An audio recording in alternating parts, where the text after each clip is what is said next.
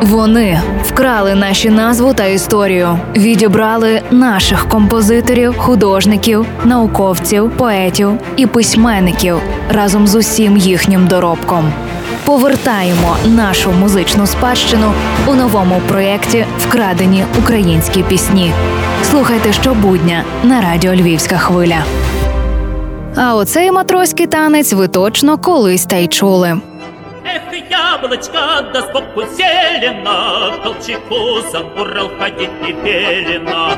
Знаю, що чули, однак, мабуть, не знаєте, що російським матроським танцем пісня стала дуже дуже згодом. Є припущення, що основна мелодія пісні зародилася на Чорноморському флоті, де служили здебільшого українці на основі української танцювальної приспівки О яблучко, куди ж котишся, пусти мати на вулицю, гулять хочеться. У часи громадянської війни частівки на цю мелодію виспівували усі, хто не лінувався заримувати кілька рядків. І з часом пісню привласнили червоноармійці, а тоді вона переродилася у матроський танець, завдяки якому піднімали бойовий дух Червоної армії. Цікаво, чому створено стільки пісень для підняття цього духу, якщо за офіційною пропагандою вона, тобто Червона армія, мала цілковиту підтримку населення. Але зараз не про це.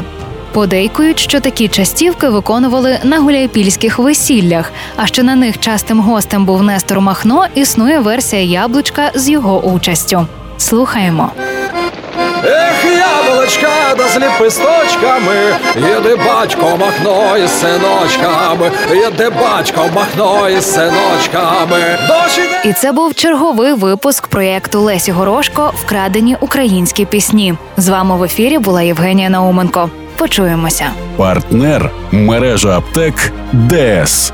Якщо День Незалежності, то з львівською хвилею. Якщо ліки, то в ДС.